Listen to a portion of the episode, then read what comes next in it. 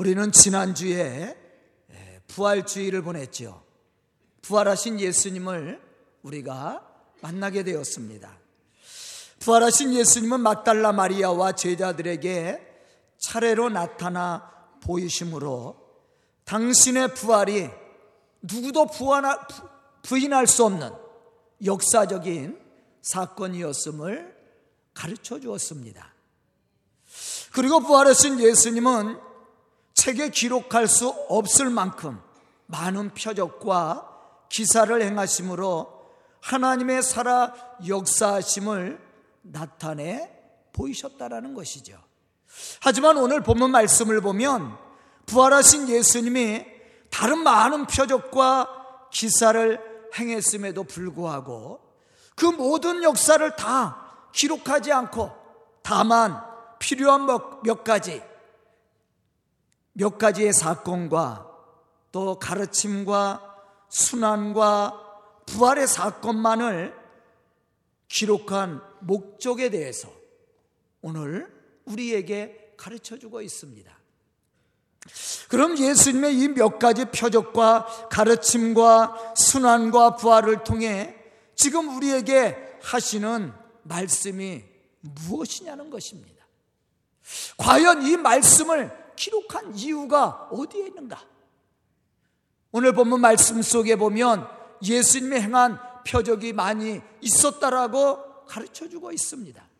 그러나 그것을 다 기록하지 않고 오직 이것을 기록함은 그렇게 말씀을 했어요. 이 말씀을 기록한 이유가 뭔가? 크게는 두 가지로 예수님은 우리에게 말씀해 주고 있습니다. 첫째는 예수가 하나님의 아들이라는 사실과 그리스도이심을 믿게 하려는 데 있었다라는 사실이에요. 요한복음 20장 24절로부터 29절에 보면 의심하는 도마를 향해 말씀하시는 예수님의 말씀을 우리가 들을 수가 있습니다. 앞에 있는 말씀은 지난주 본문 말씀이죠. 도마는 부활하신 예수님을 만난 제자들을 통해 예수님의 부활의 소식을 듣게 되었습니다. 하지만 믿음이 없었던 도마는 부활하신 예수님을 믿지 않았습니다. 그러면서 도마가 이야기한 것이 뭐예요? 내가 눈으로 직접 봐야 된다라는 거예요. 내가 손으로 직접 그 못자국과 창자국을 만져보지 않고는 믿을 수 없다라고 도마가 이야기를 했습니다.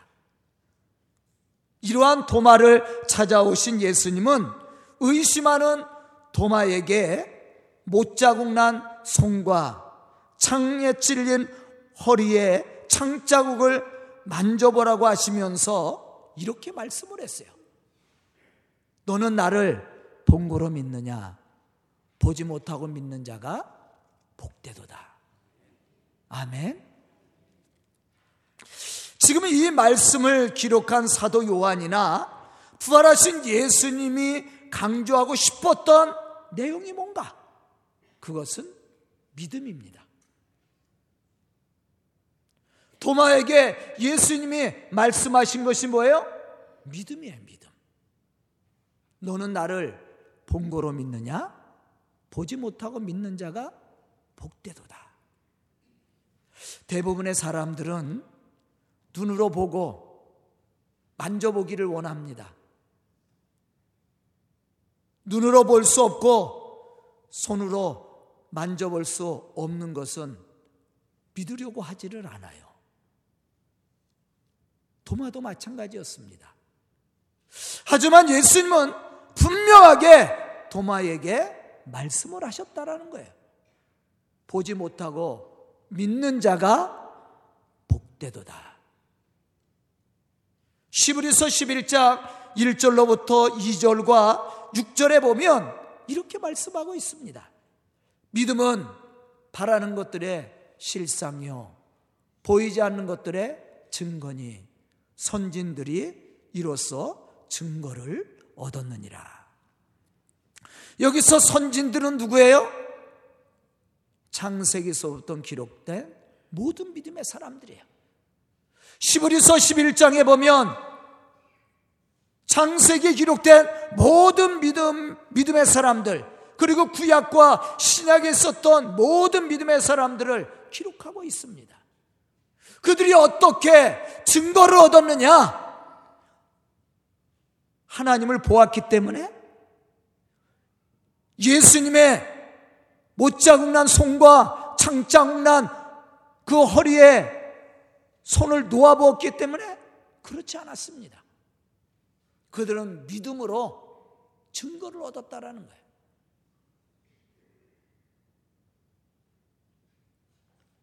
그러면서 6절에 또 이렇게 말씀합니다. 믿음이 없이는 하나님을 기쁘시게 못하나니 하나님께 나가는 자는 반드시 그가 계신 것과 또한 그가 자기를 찾는 자들에게 상 주시는 이심을 믿어야 할지니라. 이 말씀 속에서 강조하고 있는 내용이 뭐예요? 믿음입니다. 믿음. 사실 우리는 하나님을 볼 수 없습니다. 육신의 눈으로 하나님을 볼 수도 없고 육신의 손으로 만져볼 수도 없는 분이에요. 그러나 우리가 볼 수 있고 만질 수가 있습니다. 무엇으로? 믿음으로. 그 믿음을 하나님은 귀하게 여기신다라는 것이죠. 바로 그 사람이 복을 받는 사람이야. 성경 속에 보면 하나님의 축복을 받았던 사람들이 많이 있습니다. 과연 이들은 어떻게 하나님의 축복과 역사하시는 은혜를 체험할 수 있었습니까? 바로 믿음이었습니다. 그래서 시브리서 11장에 보면 믿음에 대한 이야기가 나와 있어요. 믿음을 가지고 나왔던 사람들이 하나님의 능력의 역사를 체험했고 하나님의 약속하신 축복을 받고 누렸다라는 사실이죠. 믿음이 없이는 하나님을 기쁘시게 할 수 없다라고 말했습니다. 오늘날도 마찬가지예요. 본문 31절에 보면 오직 이것을 기록함은 너희로 예수께서 하나님의 아들 그리스도이심을 믿게 하려 함이라. 성경을 기록한 이유가 어디에 있어요? 예수가 하나님의 아들이시며 그리스도이심을 믿게 하려는데 있었다라는 거예요. 그러면 우리가 성경을 읽으면서 말씀을 들으면서 우리가 누구를 만나야 되고 누구를 찾아야 돼요? 예수입니다. 예수가 그리스도이심을 우리가 믿어야 되고 예수가 그리스도이심을 우리가 만나야 되고 그래야 우리의 삶에 변화가 일어나는 거예요.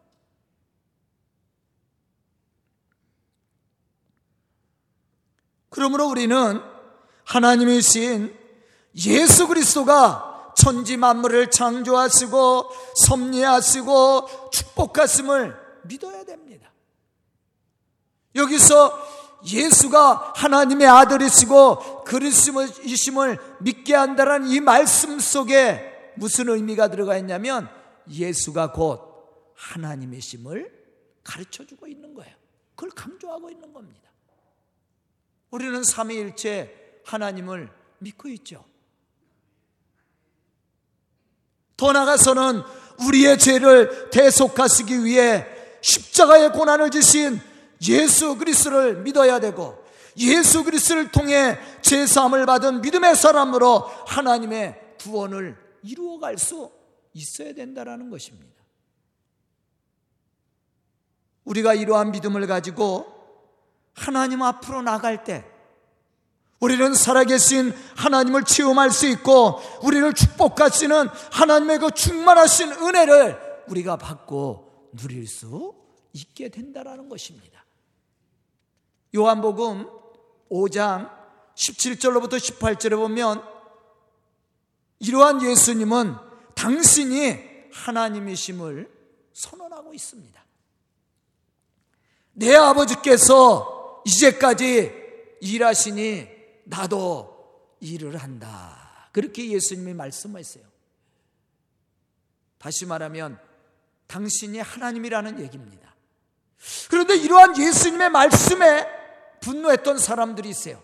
그게 누구예요? 유대인들입니다. 왜냐하면 유대인들은 예수를 믿지 않았습니다.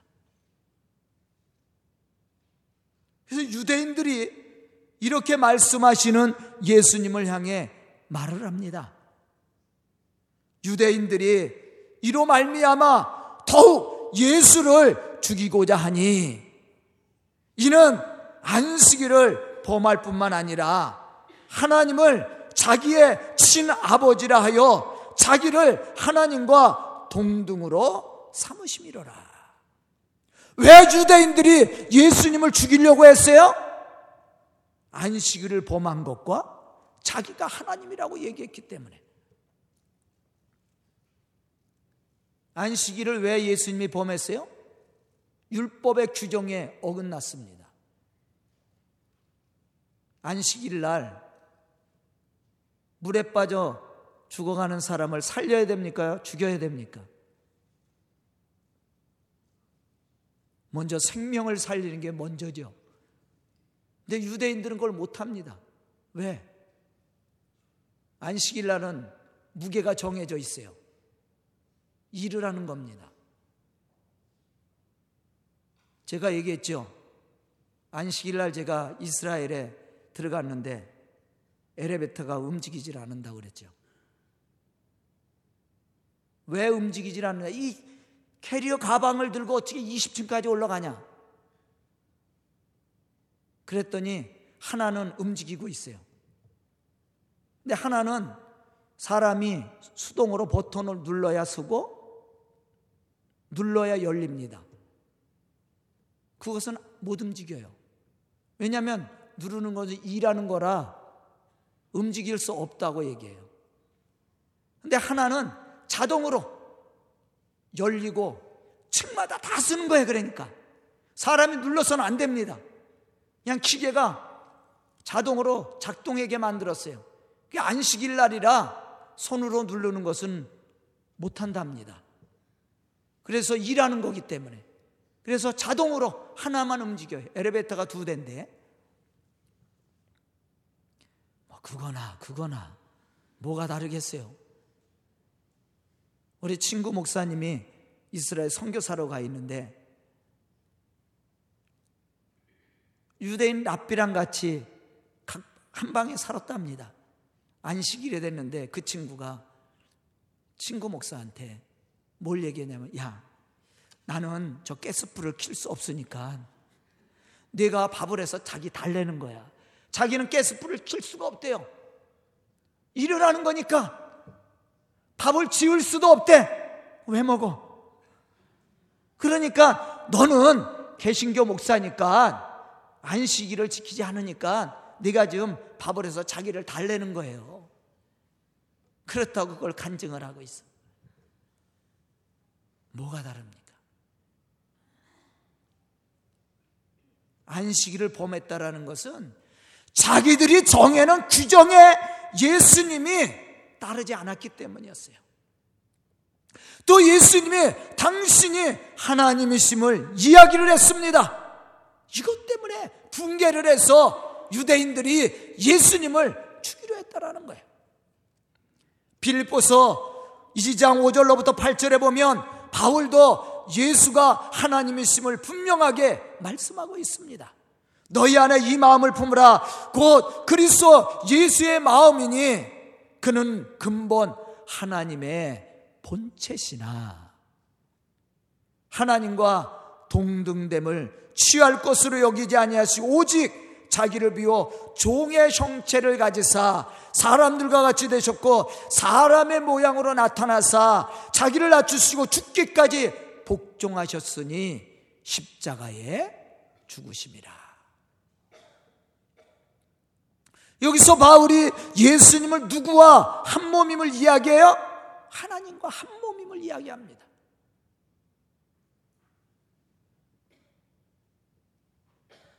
저는 오늘 말씀을 듣는 우리 성도들이 부활하신 예수님을 만난 믿음의 사람들이 되어서 예수가 그리스도이심을 증거할 뿐만 아니라 하나님의 구원을 이루어가는 그러한 믿음의 성도들이 다 될 수 있기를 주의 이름으로 축원합니다. 두 번째는 부활하신 예수님이 말씀을 통해 우리에게 가르치고자 하는 두 번째 사실은 예수가 그리스도이심을 믿는 자들에게 그의 이름을 심입어 생명을 얻게 하려는 데 있었다라는 거예요.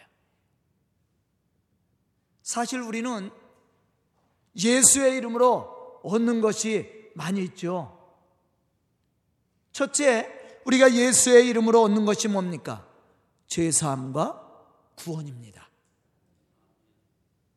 우리의 죄를 예수 그리스도가 십자가에 대속해 주었기 때문에 그를 믿는 자마다 제사함과 구원을 얻게 되었어요. 사도행전 4장 12절에 보면 이렇게 말씀하고 있습니다. 다른 이로서는 구원을 받을 받을 수 없나니 천하 사람 중에 구원을 받을 만한 다른 이름을 우리에게 주신 일이 없느니라. 오직 예수를 통해서만 우리가 제사함과 함께 구원을 받을 수 있음을 성경은 분명하게 말씀해 주고 있어요. 왜 그렇습니까? 세상에 우리의 죄를 위해서 대신 죽어준 사람이 있어요? 물론 많은 성인들이 있습니다. 그러나 우리를 위해서 죽은 사람은 예수 그리스도 한 분밖에 없어요. 죽었을 뿐만 아니라 죽은 자 가운데서 살아나셨습니다. 그래서 우리에게 무엇을 주었어요? 부활의 산 소망을 가져다 줬어요. 그거는 예수 그리스도 한 분밖에 없어요. 그래서 예수 그리스도 외에 다른 이름을 우리에게 주신 일이 없다라는 거예요. 오직 예수의 이름으로만 제사함과 함께 구원을 우리가 받을 수 있게 되었습니다. 그럼 어떤 사람이 이러한 은혜를 받고 누릴 수 있습니까? 바로 예수가 그리스도이심을 믿는 사람이에요. 로마서 10장 9절로부터 13절에 보면 이러한 사실에 대해서 분명하게 우리에게 말씀해 주고 있습니다. 내가 만일 내 입으로 예수를 주로 시인하며 또 하나님께서 그를 죽은 자 가운데서 살리신 것을 내 마음에 믿으면 구원을 얻으리라. 사람이 마음으로 믿어 의에 이르고 입으로 시인하여 구원을 구원에 이르느니라. 성경에 이르되 누구든지 그를 믿는 자는 부끄러움을 당하지 아니하리라 하니 유대인이나 헬라인이나 차별이 없습니다. 한 분이신 주께서 모든 사람의 주가 되사 그를 부르는 모든 사람에게 부여하시도다. 누구든지 주의 이름을 부르는 자는 구원을 받으리라. 누구든지예요.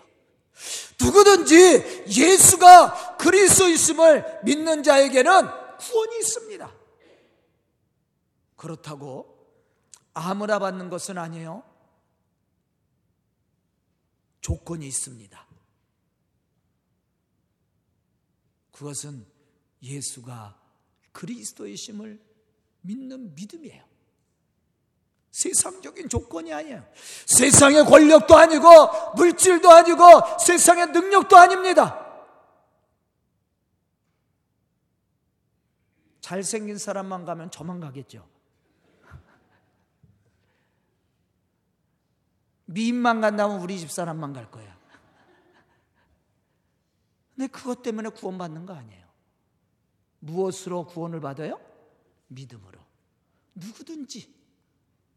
누구에게나 기회를 줬습니다. 그러나 아무나 가는 것은 아니야. 믿음의 조건을 내세웠어요. 예수가 그리스도의 심을 믿는 자에게 주시는 하나님의 축복. 바로 예수의 힘을 입어서 우리는 구원을 얻게 되었습니다. 두 번째는 기도 응답이죠.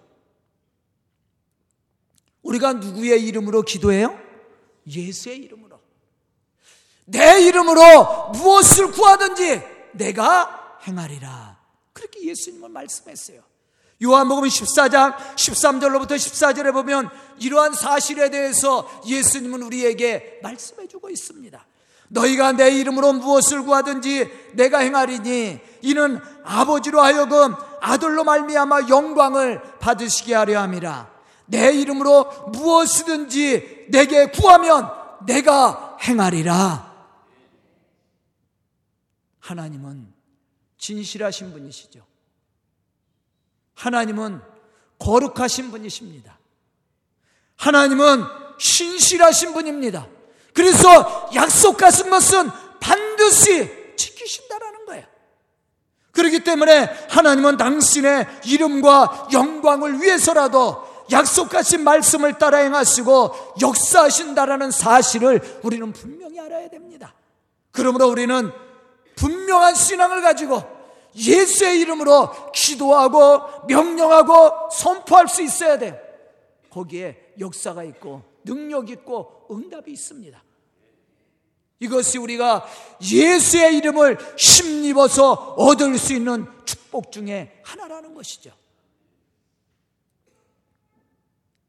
로마서 10장 아까 9절로부터 13절에 있는 말씀 속에서 무엇을 얘기했습니까?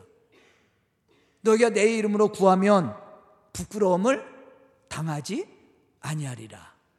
왜 그렇습니까? 우리가 예수의 이름으로 기도할 때 하나님이 우리 속에 역사하시고 축복하시기 때문에 그렇습니다. 그러므로 우리는 예수의 이름으로 기도하는 믿음의 사람이 되어야 됩니다. 그리고 또 하나는 우리가 예수의 이름으로 얻는 최고의 축복이 있습니다. 그것이 뭐냐면 생명 의 생명. 생명 누구에게 있어요? 주께 있네. 여러분들 복음성가 많이 부르잖아요. 생명 누구에게 있어요? 주께 있습니다. 주님을 통해서 우리가 얻는 최고의 축복이 뭐냐? 생명의 생명. 본문 말씀을 보면 그 이름을 심입어 생명을 얻게 하려 함이니라. 우리가 구원에 이르는 길은 예수가 그리스도이심을 믿는 믿음 안에서 얻게 됩니다. 하지만 그 믿음의 결과는 영생의 축복이라는 거예요. 요한복음 3장 16절에 보면 예수님은 이렇게 말씀을 하셨습니다. 하나님이 세상을 이처럼 사랑하사 독생자를 주셨으니 이는 그를 믿는 자마다 멸망하지 않고 무엇을 얻게 하려 하심이라? 영생을 얻게 하려 하심이라.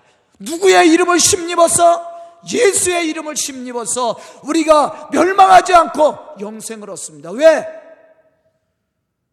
우리에게 죄가 있기 때문에 그래요. 죄의 결과가 뭐라고 그랬어요? 사망이야. 우리는 영원히 죽을 수밖에 없는 자였습니다. 멸망할 수밖에 없는 자였어요. 그런데 예수의 피의 권세로 그 죄의 문제가 해결됐습니다. 그러므로 우리가 사망이 아니라 멸망이 아니라 영생의 축복을 얻게 되었다라는 거예요. 또 요한복음 5장 24절로부터 25절에 보면 이러한 사실에 대해서 예수님은 말씀했습니다. 내가 진실로 진실로 너에게 이르노니 내 말을 듣고 또 나 보내신 이를 믿는 자는 영생을 얻었고 심판에 이르지 아니하나니 사망에서 생명으로 옮겨졌느니라. 진실로 진실로 너희에게 이르노니 죽은 자들이 하나님의 아들의 음성을 들을 때가 오나니 곧 이때라. 듣는 자는 살리라. 아버지께서 자기 속에 생명이 있음 같이 아들에게도 생명을 주어 그 속에 있게 하셨느니라. 우리가 예수의 이름으로 무엇을 얻었어요? 생명을 사는 역사입니다 아버지 속에 생명이 있는 것처럼 아들에게도 생명을 주어 그 속에 있는 모든 사람들은 생명을 얻게 될 것을 우리에게 말씀해 주었다라는 거예요. 요한복음 5장 39절에 보면 예수님 또 이렇게 말씀을 하십니다. 너희가 성경에서 영생을 얻는 줄 생각하고 성경을 연구하거니와 이 성경이 곧 내게 대해서 증언하는 것이니라. 그럼 우리가 이 성경에서 누구를 발견해야 됩니까? 예수입니다. 성경은 누구에 대해서 증언하고 있어요? 예수에 대해서 증언하고 있어요. 예수가 그리스도이심을 증언하고 있습니다. 성경을 많이 아는 것 때문에 구원받는 게 아니에요. 예수가 그리스도이심을 믿지 못하면 죄사함과 구원과 영생은 우리에게 없습니다. 성경은 이러한 사실들을 증거해 주고 있습니다. 그렇다면 모든 사람들이 다 구원을 받고 영원한 생명을 얻습니까? 그렇지 않습니다. 오늘 말씀 속에서 계속 강조하고 있듯이 예수가 그리스도이심을 믿고 그의 이름을 심입어서 제사함과 구원을 받은 믿음의 사람들이 믿음으로 고백하고 증거할 때 그들에게 주어지는 것이 생명이에요. 영생의 축복입니다. 저는 오늘 말씀을 듣는 우리 성도들이 또 우리 교회가 이러한 믿음에 충만하여서 하나님의 구원의 축복과 또한 영원한 축복을 누리는 우리 성도들이 될 뿐만 아니라 이러한 축복을 우리의 이웃과 함께 나눔으로 하나님의 이 복음의 역사를 이루어가는 믿음의 성도들이 다 될 수 있기를 주의 이름으로 축원합니다. 기도드리겠습니다. 은혜로우신 아버지 하나님, 감사와 찬송을 드립니다. 이렇게 귀한 시간 말씀 듣게 해주시고 깨닫는 지혜를 허락하여 주시니 감사합니다. 기도한 우리 성도들에게 은혜를 주시고 지혜의 믿음을 주시고 능력을 더하여 주시옵소서.